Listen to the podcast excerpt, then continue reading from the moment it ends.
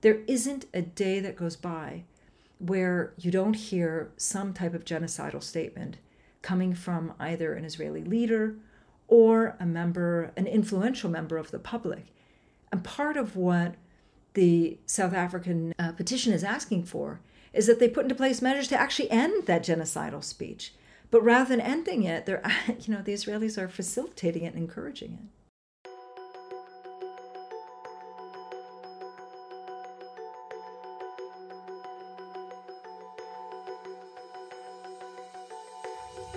Welcome to This is Palestine. My name is Leila Itashvini. Today, South Africa is accusing Israel of committing genocide in front of the International Court of Justice, or the ICJ. Hearings are set to begin on January 11th and 12th. To help us understand what this means and what we can expect as the case unfolds, we're joined by our usual host, Diana Buttu, who also happens to be a Palestinian lawyer with expertise on international human rights law. Welcome, Diana. Thank you, Leila, and thanks for taking over the hosting function. Of course. Um, so, first, for folks who are unfamiliar, can you explain just what the International Court of Justice is and how it differs from the International Criminal Court? You'll probably hear lots of terms ICJ, ICC, and there is a difference. There's a big difference between them. So, the International Court of Justice is the highest international court. There's no place from which you can appeal. And it's the court that deals with disputes that are between states. So, uh, in this case, between the state of South Africa and Israel. And the reason that it's different is because it deals with disputes that are between states that are civil, meaning that there's no real criminal liability uh, involved. The difference between that and the International Criminal Court is that the International Criminal Court deals with individuals and it deals with criminal liability, so criminal responsibility. In this case, because South Africa signed on to the Genocide Convention and Israel signed on to the Genocide Convention, in fact, it's, I think, one of the first conventions that they signed on to, the place that they're going to go to hear this dispute is the International Court of Justice. And the decisions that come out of the ICJ are, in fact, binding decisions. It requires that when a state goes to the ICJ, that they actually abide by the decisions that come out of the ICJ. And I'm sure we'll talk more about that. Great. So, you know, I'm sure that there are several signatories, of course, to the Genocide Convention. Why is it South Africa that is the one to bring this case? It's a really great question. And I think it's mostly to do with history.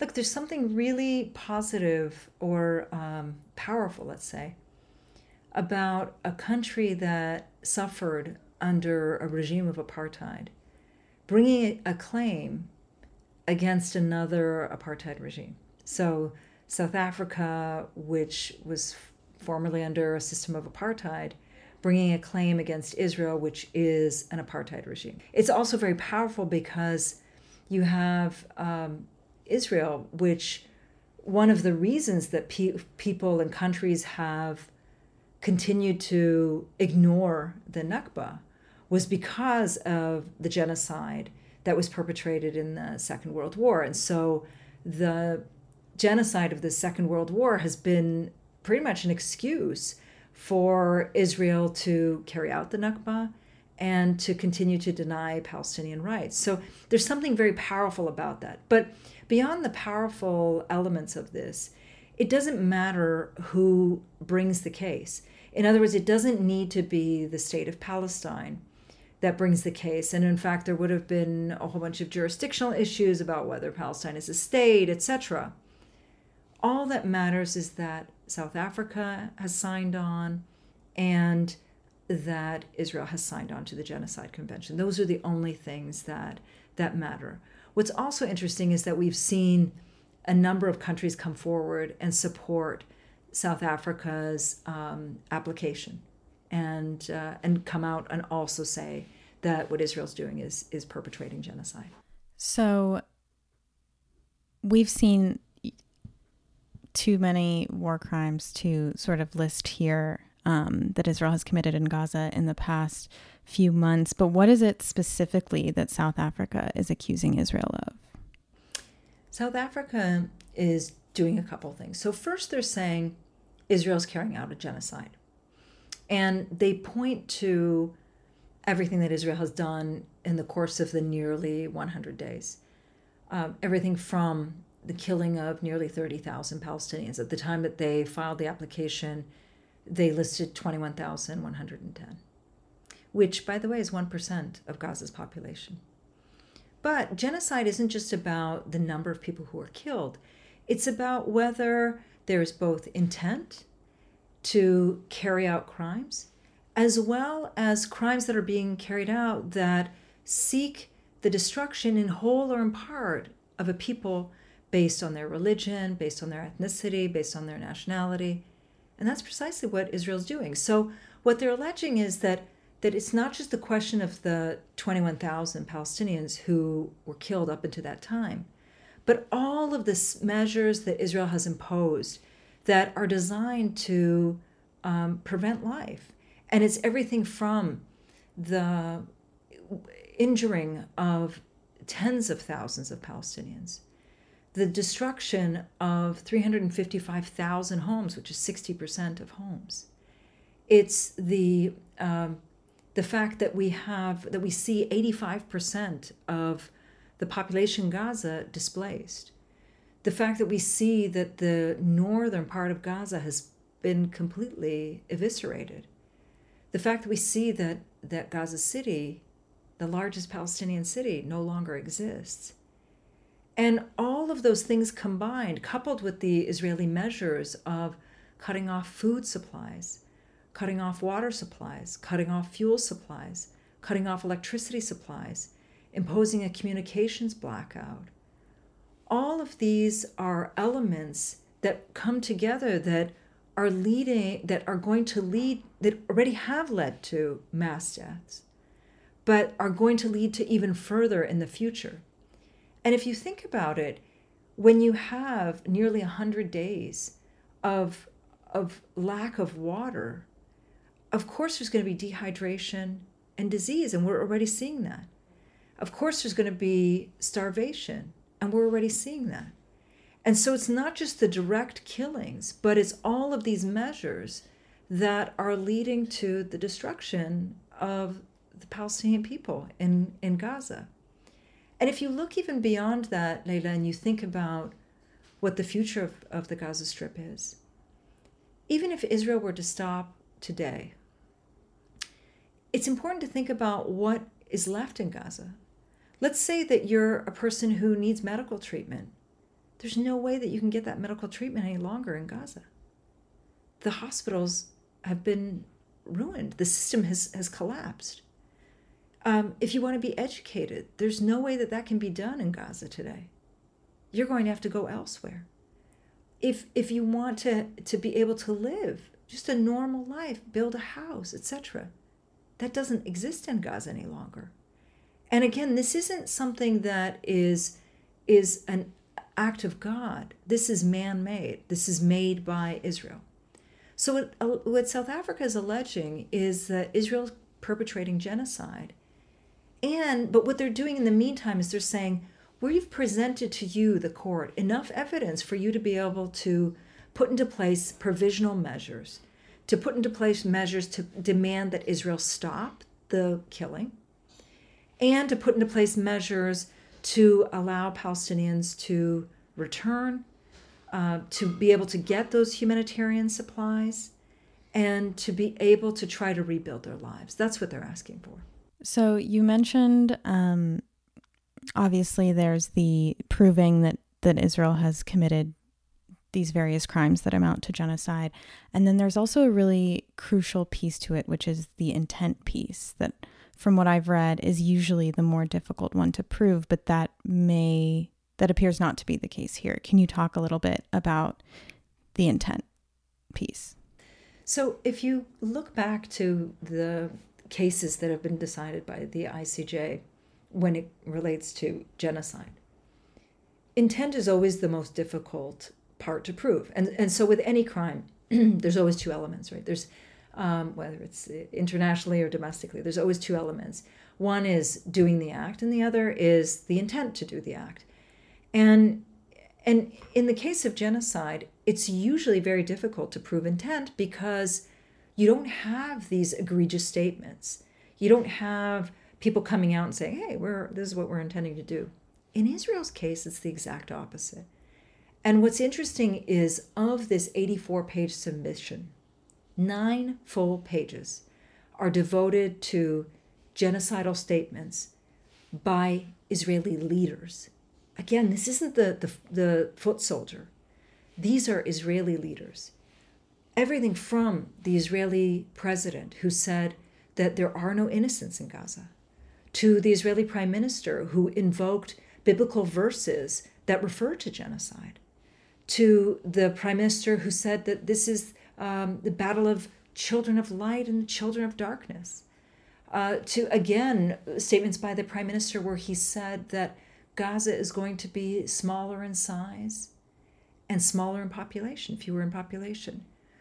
We then also have statements by the Israeli Minister of Finance, by the Israeli Minister of National Security, uh, uh, Smotrich and Ben Gvir, to the Israeli Minister of Heritage, who said that they should be wiped off the map, and uh, to another minister who said that Israeli, Israel should use a nuclear weapon.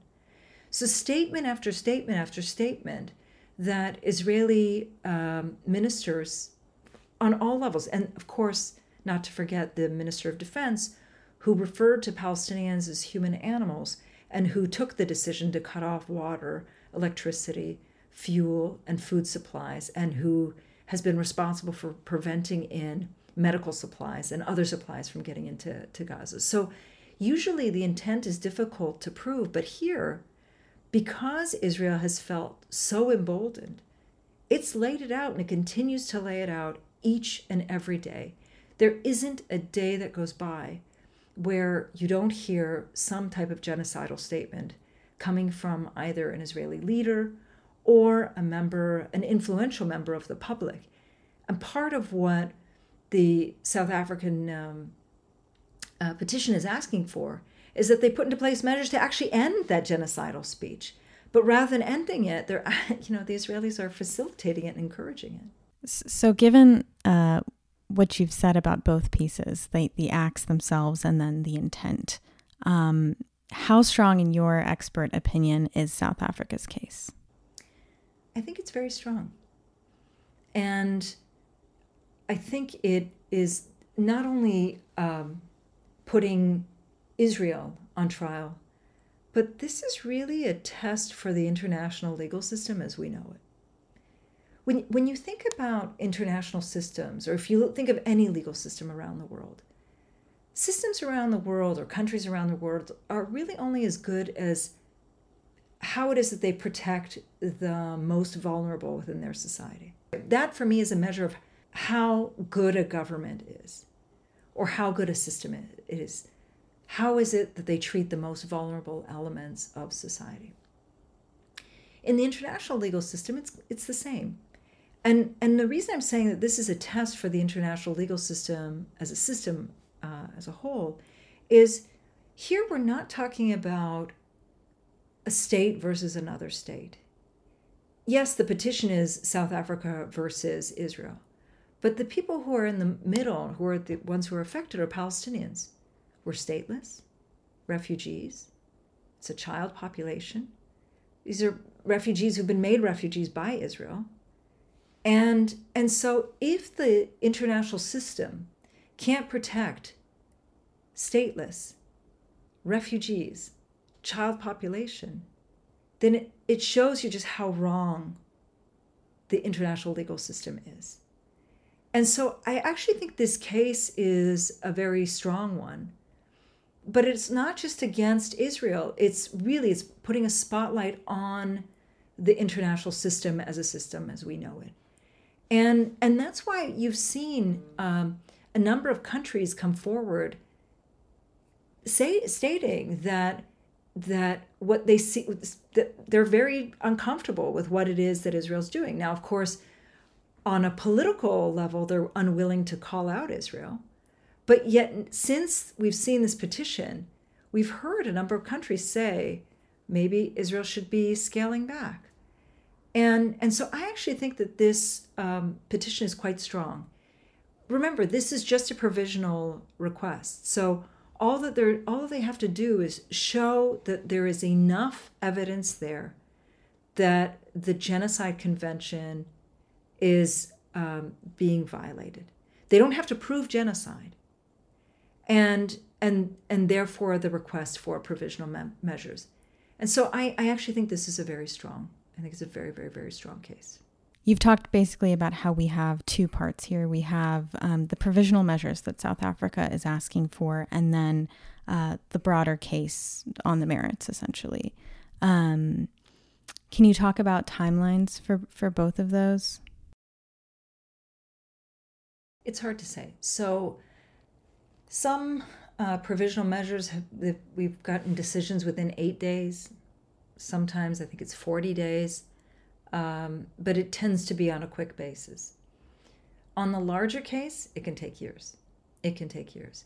And I suspect that what Israel is going to try to do is to try to evade both parts. I fully expect that Israel will come on Friday and say that they've already scaled back, that there's no need to have provisional measures, that um, because they have scaled back, it's unnecessary for the court to issue any sort of provisional decision. I think they're also going to try to evade the bigger case of genocide um, by hiding behind self defense.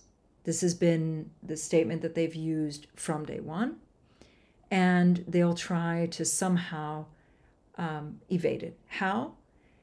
They'll try to get pressure to be put on South Africa or on other countries by the United States or by other countries um, to make sure that there is no push forward. This has been the way that Israel has behaved in the past. And it's going to be, once again, a real test of the international system if uh, Israel's allowed to get away with literal murder, with, with genocide. Um, so you spoke a bit before you mentioned that the ICJ's rulings are binding on Israel as a signatory of the Genocide Convention. Um, but what are the enforcement mechanisms that are available to the ICJ?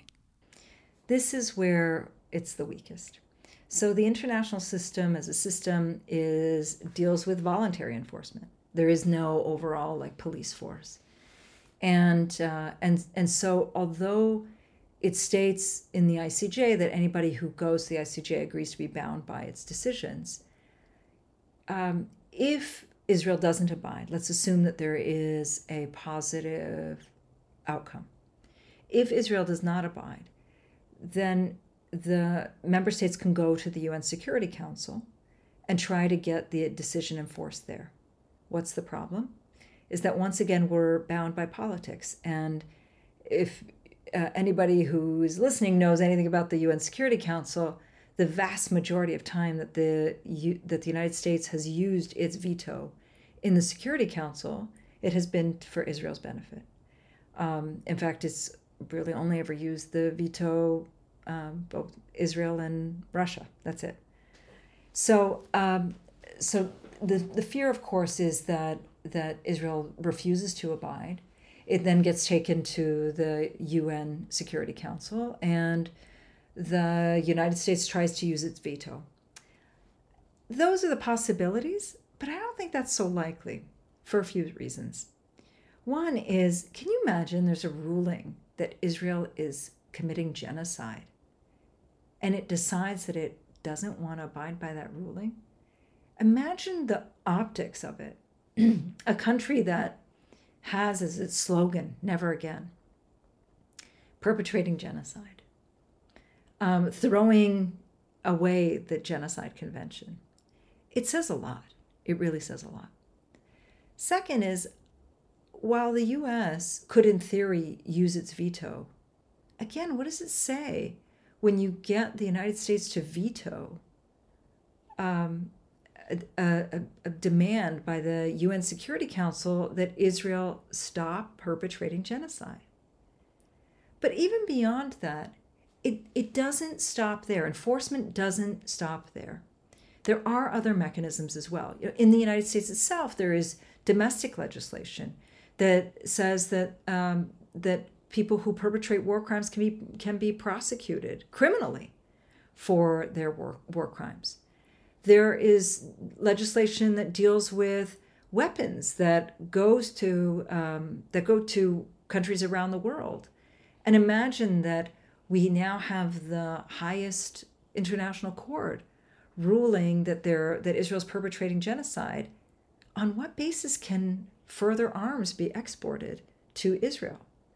But even beyond that, it even if if that fails, it it strengthens the movement that has been in place since the first ICJ decision, which I was part of back in, in 2004 um, regarding the wall. One year after that ruling came out was when the BDS movement, the Boycott, Divestment, Sanctions movement, was developed.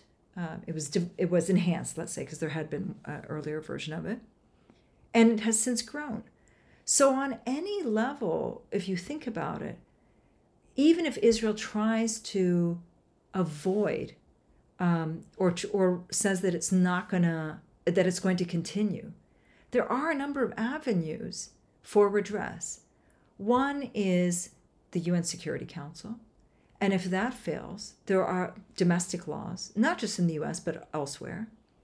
But there's also a, a, it's going to strengthen the BDS movement. And that's the part that I think Israel is very worried about is that in as much as they have been viewing and thinking that world public opinion is on their side, I think they're now beginning to realize that it's actually not.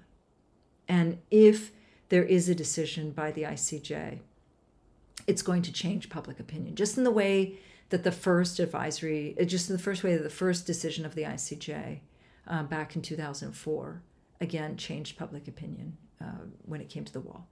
So, you know, the implications, if and when we get to that point, sound immense. Um, but before we do, uh, just sort of as this case plays out in the near future, how do you imagine the U.S. acting essentially? I think that the U.S. is going to continue to act in the way that it's been acting uh, since day one. Um, this is, it's become increasingly clear that this isn't just Israel attacking Palestinians, it's Israel and the U.S. attacking Palestinians. And I say this with the full weight and knowledge of what it is that the U.S. is doing. When you when you look at what um, what the U.S. government has done, the U.S. government has not only given weapons to Israel, they've and in addition to sending an aircraft carrier ship, a couple of them over, they've sent money to Israel. They have sent uh, personnel. They've sent uh, uh, members of the army to come as well. But the biggest thing that they've done is they've given Israel diplomatic cover and in the form of bullying other countries to support Israel in the early days, to then uh, vetoing two UN Security Council resolutions, to then pushing for the watering down of a Security Council resolution, which they then abstained from. So everything that the Biden administration has done has at least shown me that they're not at all interested in Israel stopping uh, this genocide, but they're interested in perpetuating it. And this is why we've heard statements like them saying that um, that the, the the case is meritless when it is it's got a lot of merit. This is why we've heard them dismiss any claims by Palestinians and others saying that Israel is using uh, too much force. They've instead ignored it. And, and so this is very much um, an, an Israel slash American attack on the Gaza Strip. What that means in the long term when it comes to this uh, when it comes to this petition is it will really shine a spotlight on the U.S. Um, and the U.S.'s role if, in the aftermath of this, the U.S. continues to behave as it's behaved all of this time.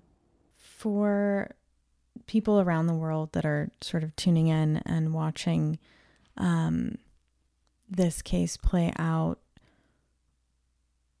what uh, what is the role of sort of public pressure when it comes to something like the International Court of Justice? I think it's twofold. I think that without public pressure, I don't think that South Africa would have put forward the case. I think that a lot of the reason that South Africa put forward the case was was because they started to see the the impact um, of this global protest movement. They saw they were seeing the same images that you and I and others are seeing, and they were moved to they were moved to act. Look, I think it's also important to understand that there's a long history of Palestinian South African solidarity, um, long history of Palestinian anti-apartheid solidarity. It's a very, very, very long history, and uh, I think that that South Africa was both moved by by the outpouring of public opinion, but it's the other way around. I think that this the outcome of this can also impact public opinion. You know, you don't need to have a legal decision, or and you certainly don't need to be a lawyer to look around and see that what Israel's doing is wrong. We know it. We know it viscerally. You don't need a legal opinion. You don't need to be a lawyer. I mean, you can. It, it you don't need to. You can look around and see the images and say, "Wow, it's wrong to be bombing refugee camps." it's wrong that there are 7,000 people still trapped under the rubble that can't get out of the rubble because they don't have the equipment to pull them out of the rubble. Um, it's wrong that kids are being bombed. It's wrong that that Israel has dropped the equivalent of 6,000 bombs a week uh, for the past 14 weeks. I mean, again, you don't need a decision to be telling you that this is wrong. But that said, people people look to these types of hooks. Uh, they look to a legal hook. They they look to have something in hand so that they can say, here, this is yet another tool. And that's what this is going to be. It's going to be yet another tool. And so it goes both ways. Public opinion is what has fueled South Africa, and an, a, a, an outcome is what's also going to fuel public opinion. So, in addition to the 15 judges who sit on the ICJ, the court is allowing both Israel and South Africa to bring on their own ad hoc judges. Um, and on the South African side, we have Judge Dikgang Moseneke, a South African judge and former anti apartheid activist who was a friend of Nelson Mandela's. Um, can you talk about who uh, the Israelis are bringing on as their ad hoc judge? Um, so the Israelis chose a man named uh, Aaron Barak, Aaron Barak, um, who was a former Israeli Supreme Court judge. And it's th- this is important because Barak was uh, not only an Israeli Supreme Court judge, but he's the person that many uh, in the West have lauded and applauded and said that he's such a liberal judge. Um, and the reason that they've referred to him as a liberal judge is because he, in in Israeli terms, has been a judge who, uh, as they, they many would like you to believe, has kind of bind bound the hands of the government. But in reality, that's not true. Um, and the reason that the Israelis chose Barak is because he is a judge who is very well respected in the West, but at the same time, he's been a judge who has wreaked havoc on the lives of Palestinians. In fact, he, in the words of one Palestinian uh, scholar, Nimer Sultany, has said that he's the one who most legitimized Israel's occupation. Um, with and gave it a legal he gave it legal legitimacy. So the question is how? Uh, let me step back for a second and say inside Israel, when he was appointed, there was a bit of a stir because he's been opposed to all of these judicial reforms and judicial changes that the Israeli right wing is trying to push forward. But when it comes to Palestinians, he's, he's been he's been a dream for any each and every Israeli government. And let me be clear about some of the things that he did.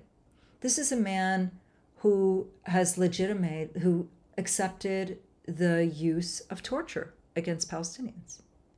This is a man who said that it is okay to demolish Palestinian homes as punishment.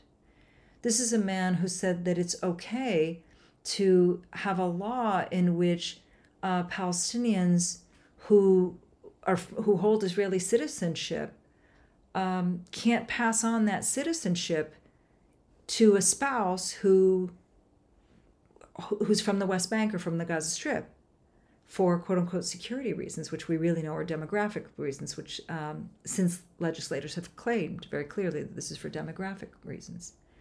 This is a, a judge who who said that it was okay for Israel to steal Palestinian land. This is a judge who even went so far as to say that the decision of the International Court of Justice when it came to the wall could be ignored, and instead that it's um, it's up to Israeli courts to determine the route of the wall. It's not up to the International Court. So on every level, if you look at his history, this is a judge who has been lauded in the West, but he should have been condemned because of all of the rulings that he's taken that have been so pro occupation, so pro settlement, so pro government, so pro ethnic cleansing, and likely now so pro genocide. He came out in the early days of Israel's attack on the Gaza Strip and said that um, that what Israel was doing is fine, that there was no violation of international law, even though it was clear that they that they were. So this is the person who the Israelis have appointed as being their judge, and I think that they appointed him because because he's so respect, well respected in outside circles. But those people who respect him on the outside have not examined his history when it comes to Palestinians and how it is that he's ruled and uh, in favor of the occupation time and again, and how he's wreaked havoc on the lives of Palestinians. Thank you for listening to This is Palestine, a podcast brought to you by the Institute for Middle East Understanding. The IMEU is a nonprofit focused on giving you access to untold stories, facts, and expert sources on all things Palestine. For more information, please visit our website at www.imeu.org and follow us on Facebook, Twitter, and Instagram at the IMEU. Please don't forget to subscribe. I'm Diana Buttu. Thanks for listening.